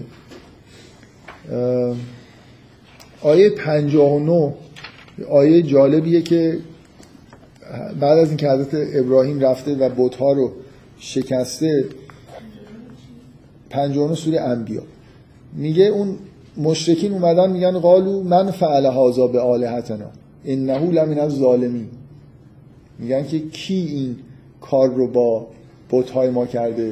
به راستی که این یه موردیه که قراره که در واقع اونا دارن میگن که ظلمی انجام شده ولی ما میدونیم اینجوری نیست. استفاده کردن از واژه ظلم دارن به از ابراهیم که این کارو کرده میگن ظالم.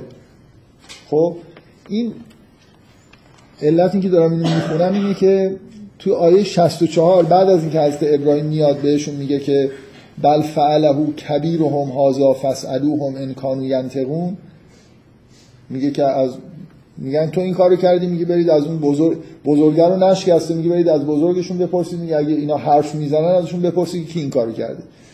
میگه فرج او همون آدمایی که اون حرفو زده بودن، فرج او الی انفسهم فقالوا انکم انتم الظالمون، به نفس خودشون برگشتن و گفتن که خود ما این که ظالمیم، این ظالم این ظلم نکرده، ما این که ظالمیم. این یه جور استفاده از همین واژه ظلم توی معنای عرفیه دیگه. کی داره حقی رو ضایع میکنه؟ کی داره کار بد انگار انجام میده؟ خلاف قوانین مثلا اجتماعی. حضرت ابراهیم کاری کرده به نظر میاد حقوق یه عده رو مثلا فرض کنید حقوق بشر رو زیر پا گذاشته دیگه، اینا آزادی مذهب، اینا این بت‌ها رو دوست دارن، دارن عبادت میکنن، همین الان هم اگه یه کسی بت‌های عده رو بشکنه خلاف حقوق بشر رفتار کرده و حقی رو ضایع کرده، بنابراین ظالم. اول از موضع حقوق بشر اونا قضاوت میکنن ولی بعد میفهمن که حق یه مفهومی در جهان وجود داره. اینجوری نیست که من مثلا حقوق بشر میگه هر کاری هر کسی هر چی رو دلش میخواد بپرسته باید بهش احترام گذاشت. واقعیت اینجوری نیست. کسی که یه بت رو داره میپرسته ظالمه و کسی که جلوی این کار رو داره میگیره یه جوری اونه که ظالم نیست. این آیات خلاف حقوق بشرم. بالاخره من خواستم بگم که این مفهوم این که کی داره اینجا ظلم، اونی که بت رو میشکنه ظالمه یا اونی که در واقع داره این آدم رو برای خاطر اینکه بت رو شکسته مجازات میکنه و قضاوتش اینه که به این آدم میگه ظالم. یه مفهومی بالاخره شاید بد نباشه همینجا، حالا میشه توی آیات دیگه این بحث رو کرد. اگه ظلم پامال کردن حقه، مطلقاً به نظر من اینجوریه. تو جهانبینی قرآن این هست که حق یه مفهوم یونیورساله، هیچ ربطی به این نداره که آدما نمیدونم چی فکر میکنن. حق در جهان بر اساس حق خلق شده، بر اساس حق داره اداره میشه. حق یه مفهوم بسیط کلیه که از مثل این که اصلا این واژه حق جز صفات اصلا الهیه. شما توی متون عرفانی میبینید که اصلا به جای کلمه الله گاهی حق رو به کار میبرن. بله بله در قرآن هم همینطور، یعنی واژه حق یه مفهوم نزدیک به الله، حتی توی مثل یه اسم جامع میمونه. بله این ان الله هو الحق هو الحق المبین، مثلا میگه که زا... یه جایی توی سوره آه... سوره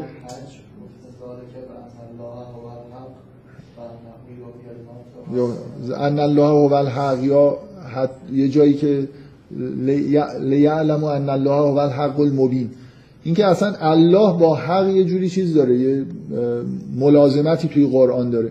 حق یه مفهومیه که در جهان وجود داره و ظلم یعنی پامال کردن این حقی که توی دنیا هست، نه اینکه مثلا اگه یه عرفی به وجود اومده. شما به یه معنایی میتونید بگید که جامعه‌ای که ابراهیم داشت زندگی میکرد، خب شاید قوانینی وجود داشت که حضرت ابراهیم شکست دیگه، قطعاً خلاف حقوق اجتماعی اون جامعه بود که این بت‌ها شکسته بشن. مفهوم ظلم تو قرآن اینجوری نیست که کی فکر میکنه که چه حقی داره، یا حق داره واقعا یا حق نداره. ابراهیم هیچ حقی رو زیر انسان حق نداره بت بپرسته، بنابراین اینجوری نیست که ابراهیم ظلم ظلمی مرتکب شده. اونا ممکنه خودشون فکر کنن این جزء حقوقشونه که خب دوست دارن این مجسمه ها رو، دوست دارن اینا رو بپرستن، ولی واقعیت اینه که حق این نیست. حق یه چیز مس... حق یه چیز ذهنی نیست، حق یه چیز عینی در جهان وجود داره، همونجوری که خداوند وجود داره. نمیدونم الان چقدر جای مناسبی بود که این حرفو بزنم. اگه مفهوم ظلم رو با حق یه جوری در واقع مرتبط بکنید، اون وقت مهمه که بفهمید که حق اینجوریه. نگاه قرآن به مفهوم حق اینجوریه که یه چیزیه که در جهان هست، رفتارها بر مدار حق هستن یا نیستن، چه میخواد خداوند همیشه بر مدار حق، خودش حق هستن و بر مدار حق عمل میکنه، بنابراین هیچ ظلمی از خدا سر نمیتونه بزنه و انسان ها هم بر اساس اینکه بر مطابق با حق زندگی میکنن، کار میکنن یا نمیکنن، ظالم هستن یا نیستن. بنابراین هر گناهی ظلمه چون خلاف حقه،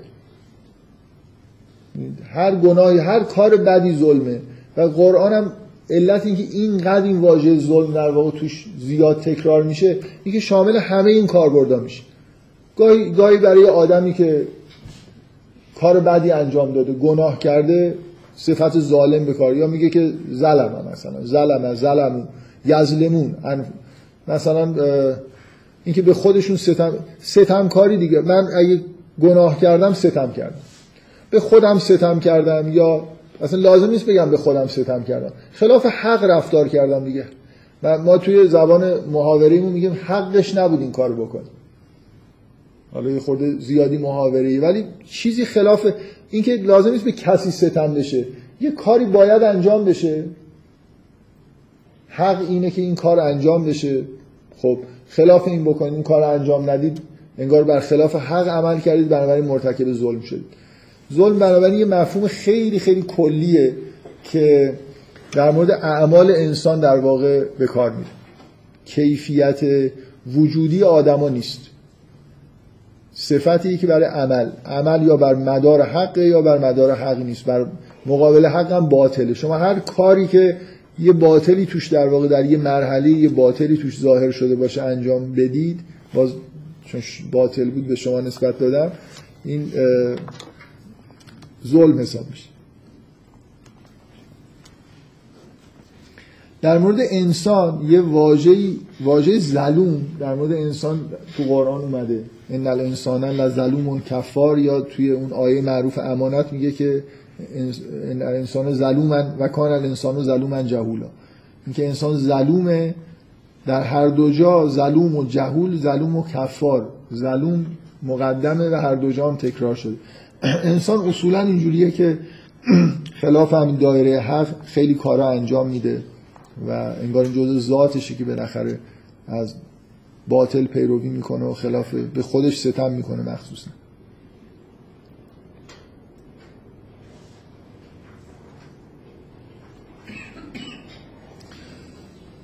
دیگه یه خورده زیادی جلو رفتیم که من شاید لازم نباشه الان به این اشاره بکنم. یه استفاده عرفی و ملموس از واژه ظلم از قول حضرت یوسف توی داستان یوسف، وقتی که برادرش متهم میشه به اینکه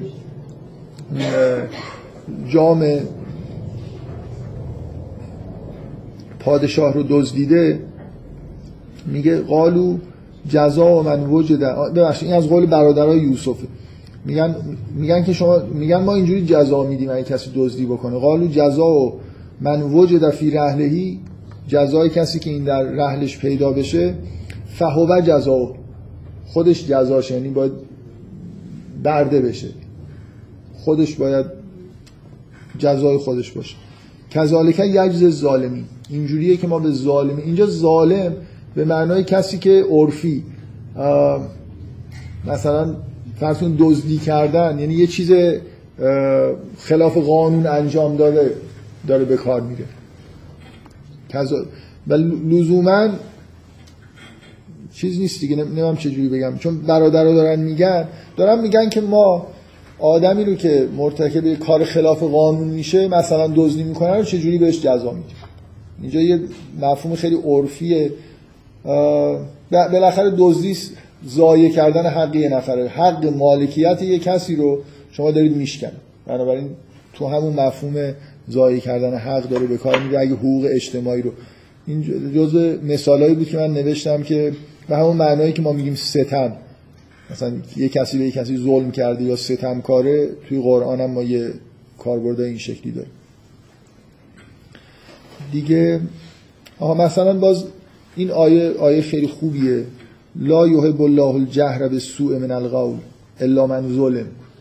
خدا دوست نداره که سخن آشکاری به سو، به سخن بد مثلا آشکاری گفته بشه الا من ظلم، مگر کسی که، یعنی مثلا فرض کن یکی صداشو بالا ببره، یه حرفایی بزنه که حالا ممکنه خیلی هم حرفای خوبی نباشه، خدا دوست نداره مگر برای کسی که ظلم شده بشه. این خیلی خیلی معنی عرفی داره دیگه. حق یه نفر رو خوردن، این صداشو حالا ببره بالا، فریاد بزنه، همینجوری ممکنه شما توی جامعه بگید که این خیلی کار زشتیه که یه نفر فرض کنید صداشو بالا ببره، داد و فریاد بکنه و این حرفا. خدا لا یحب الله جهر بالسوء من القول الا من ظلم. این آیه سوره نساء آیه صد و چهل و هشت. باز این یه استفاده عرفی از کسی که حقش خورده شده باشه. ما دقیقاً اگه واقعاً بخواید ترجمه ملموس بکنید، کی احساس میکنید که حق داره داد و فریاد بکنه؟ کسی که حقش رو ضایع کرده باشن دیگه، به یه معنای همین عرفی که ما میفهم.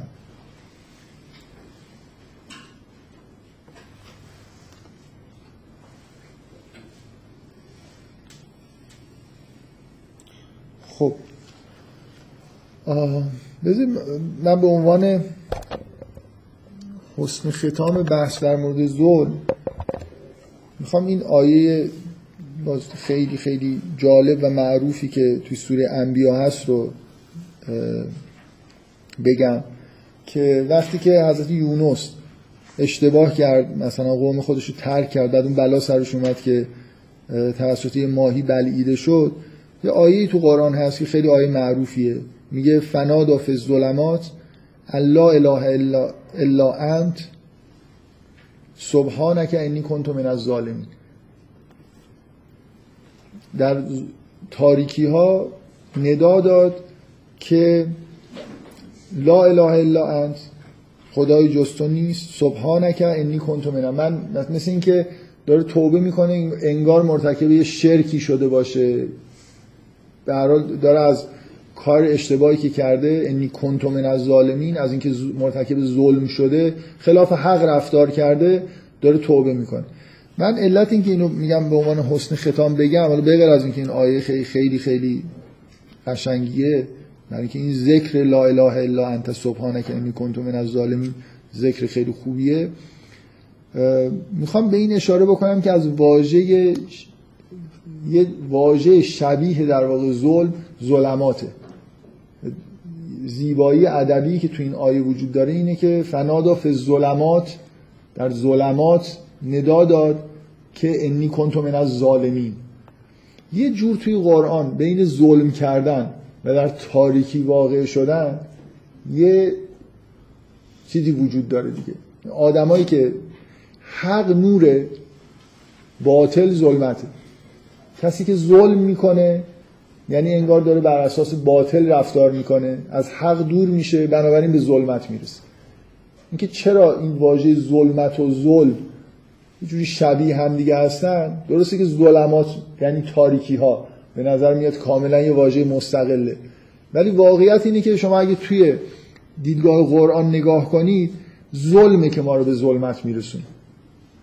این دوتا یه جوری خوبه که، و اینکه توی قرآن آره تو قرآن یه بازی هم مثلا ادبی قشنگ این فرمی هم هست که من این آیه رو به این دلیل دارم میخونم که اولش میگه که فنا داد به ظلمت رسید، در ظلمات قرار گرفته. چرا؟ برای اینکه میگه اینی کنتم من از ظالمین، این که معنیش هم روشنه دیگه. و اگه اگه حرف من یه جورایی پذیرفته باشید که ظلم در مقابل حق، یعنی عمل ناحق، عمل با هر چیزی که غیر از حق باشه ظلم حساب میشه، اون وقت واضحه که حق نوره دیگه، روشنایی حق. آدمی که حقیقت رو میفهمه در روشنایی زندگی میکنه، آدمی که در ذهنش پر از باطل در تاریکی داره زندگی میکنه. بنابراین ظلمه که ما رو در واقع به ظلمت میرسونه، از حق دور میکنه و دوچار ظلمت میشه. خب واژه بعدی که سوالی نیست در مورد ظلم و ظلمت رو. یه نفرم دستت کاری که دست بلند کرد، من معمولا حرفم رو ادامه میدم بعدم میپرسم لابد سوال رفت شد. بفرمایید. چون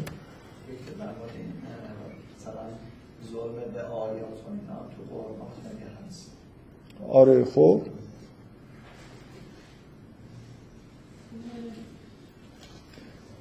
چیز خیلی خارج از میدونی، خیلی به نظر من اونام کاربرده، یعنی توی خود حالت استعاری دارن.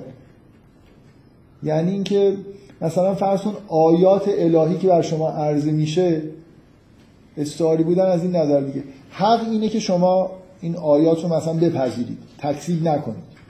وقتی که دارید تکذیب میکنید مرتکب ظلم دارید میشید دیگه. یه آیاتی هست که منظورتون آیاتی که میگه مثلا ظلمو نمیدونم به آیات الله، مثلا یه همچین، بله، و ما بخونید یه بار دیگه اگه آدرسش هم بگید.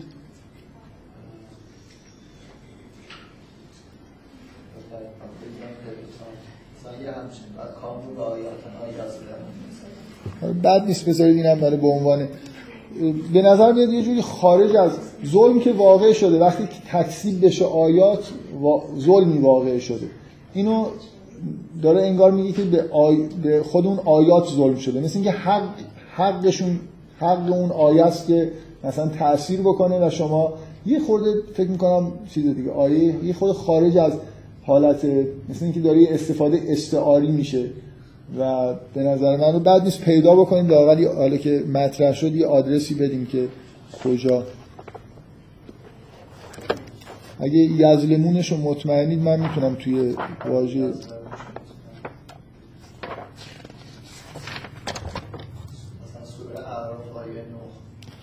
اعراف آیه نه بخونیدش بی زحمت.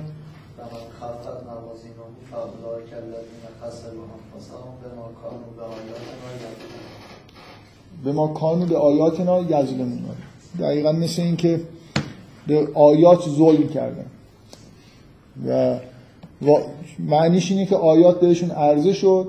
حق این بود که این آیات رو بپذیرن، تکذیب نکنن، ولی تکذیب کردن. میتونست بگه به آیاتنا یکذبون ولی یظلمون گفته دیگه. بالاخره عمل تکذیب آیات، نپذیرفتن، ظلمه و اینجا یه جوری انگار به خود اون آیه ظلم شده. یه مثلا شما فکر کنید که یه انسانی ممکنه آیه الهی باشه، کتابی ممکنه آیات الهی در واقع در یه کتابی باشه. یه جورایی اگه انسان باشه یه جوری میشه حتی به معنای واقعی گفت که به اون انسان ظلم کردن، مثل این که به یه آیه دارید. نپذیرفتن پیامبری پیامبر یه جوری ظلمه، به بیشتر به نفسه، ولی خب بالاخره یه عمل ظالمانه است. ممنون که این یادآوری کردی، لااقل یه،, یه نوع کاربرد یه خورده پیچیده تر مفهوم ظلم اینم بهش اشاره شده باشه. بعد از ظلم واژه‌ای که توی آها بذارید من ببخشید حالا خوب شد که بعد از اینکه بریم جلو یه چند تا آیه هم بذارید من بخونم که مفهوم ظلم و با مفهوم تعدی در واقع یه جوری با هم دیگه مربوط میکنه. که واژه بعدی که ایزوتسو توی کتابش بررسی کرده تعدیه. یه آیاتی هست مثل این آیه که سوره بقره اومده، تلکه حدود الله فلا تعتدوها و من یتعد حدود الله فاولئک هم الظالمون. کسی که تجاوز بکنه به حدود الهی ظالمه. یا مثلا و تلکه حدود الله و من یتعد حدود الله فقط ظلم نفسه، کسی که به حدود الهی تجاوز بکنه به خودش ستم کرده. حدود قوانین شریعت و حدود الهی بر مبنای حق وضع شدن، در واقع به ما میگن که مخصوصا این آیات اکثر جاهایی که تقریبا اگه من شاید هیچ استثنایی هم نباشه، جاهایی که حرف از حدود الله و تعدی به حدود الله، جاییه که به مردا داره گفته میشه که با زنها چجوری رفتار بکنن. من سرچ ن... یعنی هیچ وقت اینقدر کنجکاو نشدم که برم اینو، حداقل میدونم که اکثریت قاطع در این موارد وقتی که قوانین طلاقو داره میگه، قوانین نمیدونم مهر رو داره میگه و این حرفا، آیاتی میاد که تلکه حدود الله و اینا هم جفت این آیایی که الان گفتم فکر میکنم تو همین مورد باشن. حالا شاید یه موردای مصرفی، بیشترین مواردی که حدود الله اومده در یه همچین موردایی. خب حق کسی رو خداوند داره بیان میکنه، مثلا تو زندگی زناشویی این حقوق رو باید رعایت بکنی و اینا حدود، بعد میگه که اینا حدود الهیه، اینا مرزایی که خداوند گذاشته که نباید از اینا تجاوز بکنی. حالا هر کسی که از اینا تجاوز بکنه در واقع حقی رو ضایع کرده و اولئک هم الظالمون فقط یا فقط ظلم نفسه. جالبه که مورد دوم شما اگه حق کسی رو هم ضایع بکنید که حق داشته به خودتون ستم کرد.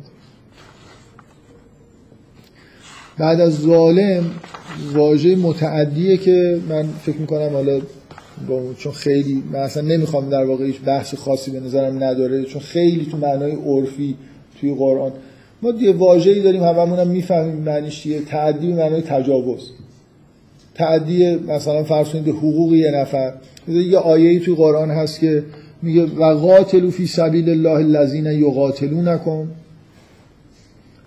بجنگید با کسایی که در راه خدا با کسایی که با شما میجنگن، ولا تعتدوا و تجاوز نکنید، ان الله لا یحب المعتدین، خداوند کسایی که متجاوز هستن و دوست نداره. این مفهوم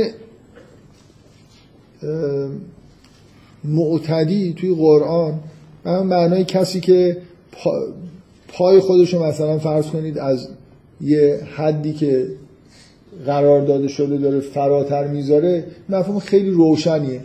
خیلی هم واقعیت اینه که معتدی واژه کلیدی مثلا اخلاقی و دینی نیست. حالا یه خورده توی اینکه چرا ایزوتسو اینو در مثلا فرض کنین همرده با فاسق و فاجر و ظالم داره میاره، یه خورده بیشتر کاربردش تو قرآن عرفیه و به همین معنای شبیه این که ما در واقع به کار میبریم.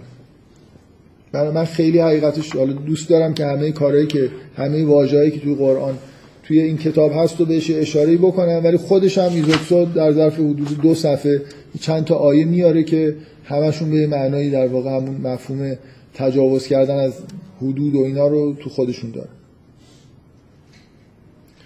یا ایها الذین آمنوا لا تحرموا طیبات ما احل الله لكم، چیزایی که خداوند برای شما حرام کرده از طیبات رو تحریم نکنید. ولا تعتدوا ان الله لا یحب المعتدین، و از حد نگذرونید، مثلا حدود رو مثلا جابجا نکنید. اینجا بحث اینه که حلال و حرام مثلا این چیزای مشخص شده، شما این حد رو انگار دارید یه جای دیگه میذارید و از یه چیزی دارید تجاوز میکنید. بنابراین باز هم معنیه که توی معتدی هست، این توی این آیه هم هست. خیلی پیچیدگی نداره و واژه مهمی هم نیست، یعنی اون اون شکلی نیست که توی قرآن شما معتدی مثلا فرض کنید یه شخصیتی باشه که فهمیدن و نفهمیدنش داره خیلی به فهمیدن بعضی آیات لطمه بزن. واژه بعدی مصرفه. من حالا مطمئن نیستم که بخوام به همین ترتیب پیش برم، ولی حالا شاید ابتدای جلسه آینده در مورد مسئله اسراف و مصرف که مطمئنا واژه مهمیه توی قرآن، در موردش خورده صحبت میکنیم، حالا یا ابتدای جلسه آینده یا خورده بعدش. خب سوالی نیست.